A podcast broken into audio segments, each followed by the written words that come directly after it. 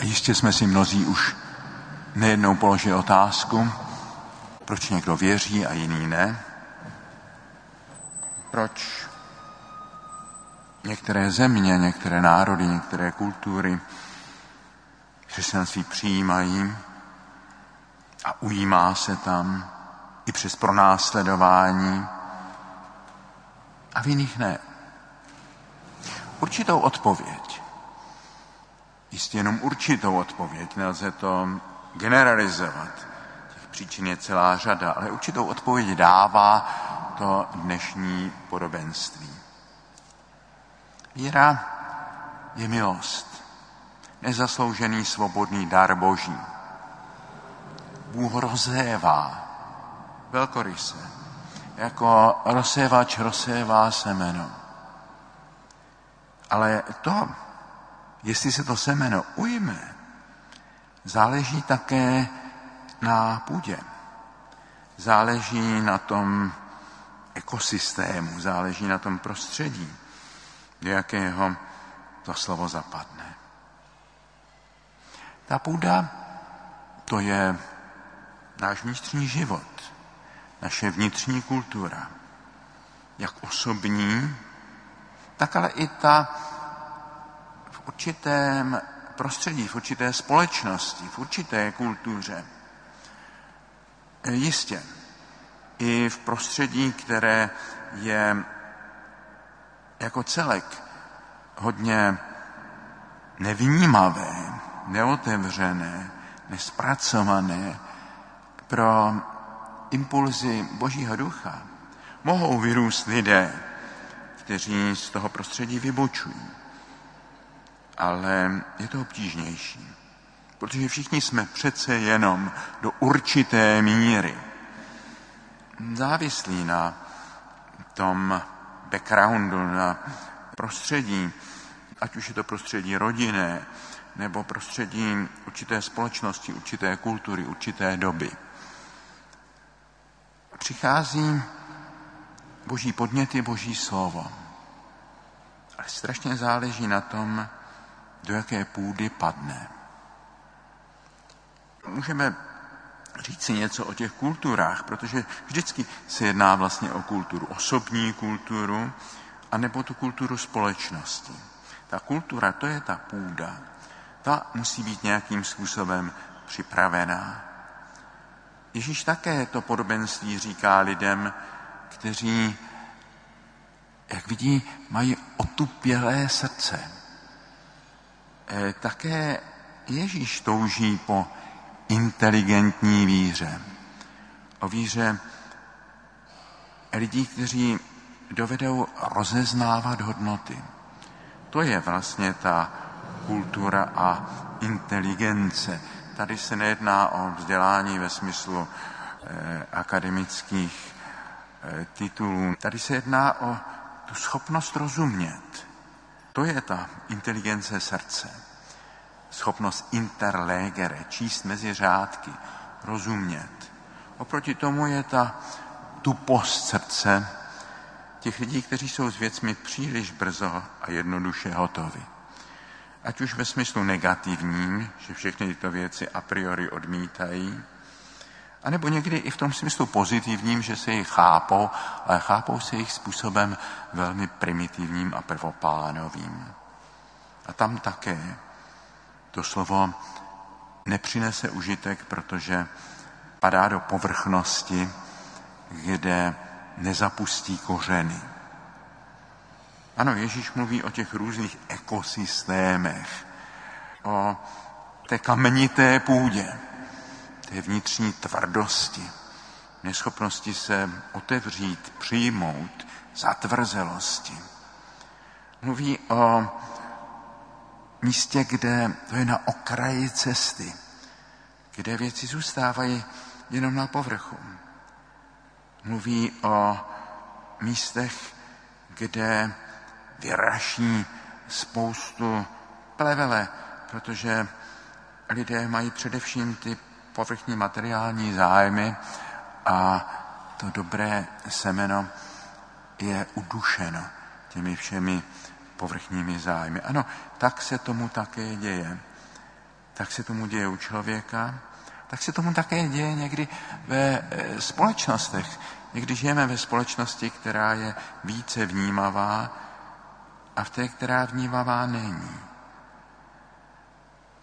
E, Carl Gustav Jung si kladl otázku, jak by vypadalo křesťanství, kdyby přišlo do připraveného prostředí určitých spirituálních kultur. Se právě se domníval, jak by to bylo tam, kde by ta spirituální kultura byla oplodněna už tím, co on vnímal v některých kulturách východu. A skutečně zažil jsem i v, na cestách a v osobní zkušenosti křesťanství japonské, indické, které rozvíjí mnohé poklady té místní kultury, která je velmi spirituální. Jung říkal, vlastně v Evropě často přišlo křesťanství do toho prostředí takové barbarské kultury, kde musel nejdříve skrotit tu půdovou oblast a tak vyvinulo spíše ty represivní složky. A do dneška eh, je tam v podobě především příkazů a zákazů a ne v té podobě kultivace, eh, jemnosti, mm, porozumění, eh, objevu hloubky. Ano, jsou určité společnosti a před pěti týdny jsem to zažil v Koreji, kde se ujmalo křesťanství, přestože bylo velmi tvrdě pronásledováno, že po velmi dlouhou dobu tam nebyl žádný kněz. A ti lidé přesto si tu víru uchovali. Ona padla nějakou dobrou vnitřní půdu. A jinde se to nestalo. Takže tohle je určitá odpověď. Ano, je třeba připravovat půdu. Evangelizace je inkulturace. Evangelizace bez inkulturace je pouhou agitací a indoktrinací. A to je věc strašně povrchní. Z toho pak je takové ideologické křesťanství, kterým se dneska také na mnoha místech setkáváme. Kteří si vytrhnou z křesťanství jenom nějakou oblast třeba sexuální etiku. A z toho vybudují takové ideologické křesťanství, jakousi kontrakulturu vůči tomu prostředí okolo. To se pak stává skutečně herezí v tom slova smyslu, že si vybírají něco, vytrhnou to z kontextu a soustředí se jenom na něco. Papež František těm lidem, kteří se zabývají jenom bojem proti gejům a proti potratům, eh, říkal, že je to neurotická obsese, že se obsesivně zaměřuje na jednu oblast. Ano, ty věci nejsou nedůležité, je třeba o nich znovu hovořit a zkoumat, eh, co je eh, skutečně nosné v tradici a kde je třeba přihlížet k tomu, co dneska o těchto věcech víme i ze zdrojů e, přírodních a kulturních věd. Ano, je třeba připravovat půdu e, evangelizaci, té inkulturaci, to znamená, kultura je určité pořadí hodnot. Jsou živé hodnoty. Kultura je, e, zahrnuje způsob života myšlení lidí. A jestliže křesťanství se stává jenom jakousi ideologií, nebo jakýmsi zvykem, nebo souborem nějak příkazů a zákazů, tak je sterilní. Tak je to ta sedba, která nepřinese žádný užitek. Ale eh, je důležité, aby ta inkulturace znamenala inspiraci skutečného stylu života a myšlení lidí. Toto je kultura. Když se řekne kultura, tak si představujeme jak si tu vysokou kulturu, představujeme si divadlo, literaturu, hudbu, ano. Ale kultura je ještě něco daleko hlubšího a širšího. Je to styl života a myšlení lidí. Je to to žité pořadí hodnot. Ne to, k čemu se jaksi verbálně hlásíme, ale to, co skutečně žijeme. To je naše kultura. A záleží na tom, jestli ta křesťanská zvěst, ten paprsek světla, ta výzva, ta inspirace, ta jiskra ducha vstupuje do tohoto prostředí a toto prostředí ovlivňuje. A samozřejmě z něho také čerpá. Mm, nedávno jsme se slavili svátek Cyrila metodě lidí, kteří přišli a přinesli ne jaksi první plody, nebyli prvními zvěstovateli víry. Před nimi tady už byli franští kněží, které ten Rostislav vyhrál, ale oni přišli s tím, že se zajímali o kulturu toho lidu a tu kulturu také zároveň kultivovali a povznesli. Taky jezuitští misionáři v novověku Prahu modernity přicházeli do prostředí, vzpomeňme na patera Slavíčka, který studoval v těchto prostorách a myslím, že zde také přijal kněžské svěcení, kteří pak odcházeli do Číny, do Japonska a předtím studovali jazyk, studovali kulturu, aby jim to křesťanství nepřinášeli jako nějakou ideologii zvnějšku, ale jako něco, co bude vnitřně pronikat v takovém tvořivém dialogu s tou půdou, která tam byla. A takže i dnes, jak si eh, je dost zoufalé, přicházejí misionáři a mm, to jsme to zažili i po roce 89, že se tady vyrojili takoví ti misionáři z těch fundamentalistických amerických sekt, Bibli v jedné ruce a hamburger v druhé ruce a bratře, přijď v úterý si spasen a e, s takovým rychlo kurzem křesťanství a dneska takových těch kurzů křesťanství také spoustu, které jsou krátké, úderné, ale není tam žádná hloubka. Není tam citlivost pro, co to prostředí opravdu chce.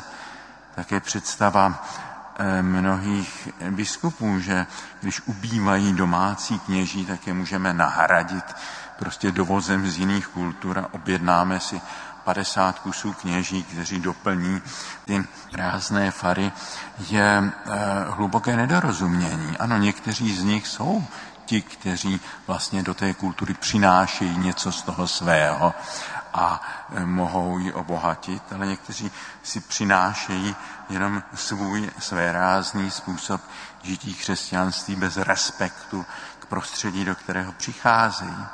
Takže eh, evangelizace to není jenom vybubnovávání eh, náboženských frází, ale je to trvalý vnitřní dialog s kulturou povzbuzování té kultury. A je třeba, aby lidé měli rozumějící srdce. Ano, mnozí lidé mají to srdce obrustlé tukem, to srdce nechápavé, na které si tam stěžuje Ježíš. A pak i on sám se cítí bezmocný a bezradný, jestliže ti lidé nejsou schopni a ochotni rozumět. Nejde o to jenom věci mechanicky přijímat, ale také jim vnitřně rozumět.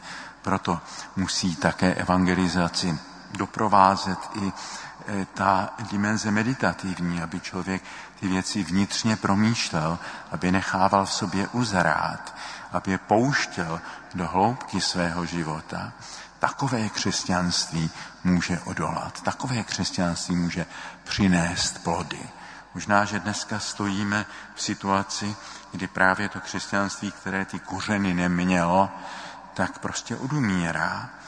A teď o to, jestli zůstane nějaký prázdný prostor nebo prostor, který se okamžitě zaplní nejrůznějšími jednoduchými a nekvalitními věcmi, a nebo jestli zde budou lidé, kteří budou stále se snažit nějakým způsobem připravovat půdu.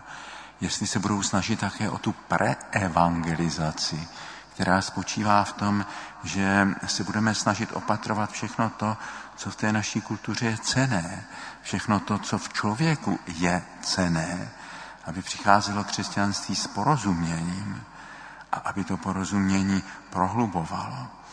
Takže snad toto na okraji toho důležitého evangelijního obrazu.